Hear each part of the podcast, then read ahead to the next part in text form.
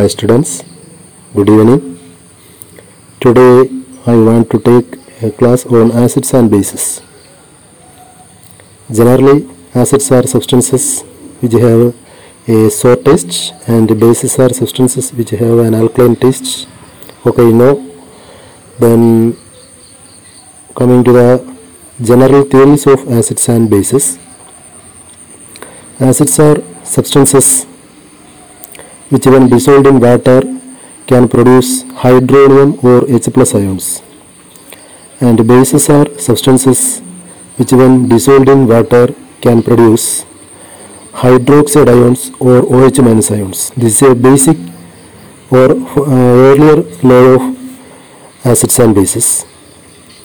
It is also known as Arrhenius concept of acids and bases.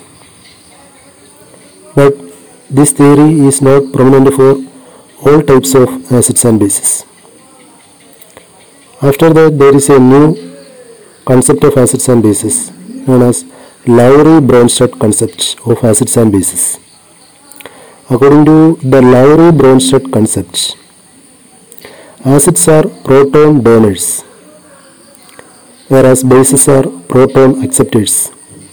As an example, consider the case of HCl.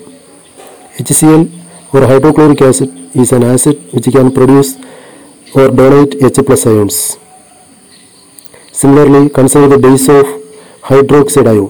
Hydroxide ions can accept H plus ions to form. There is a third law known as Lewis or third concept known as Lewis concept of acids and bases. The acids are substances which can accept electrons, whereas bases are substances which can donate electrons. Okay, that is all I want to wind up it.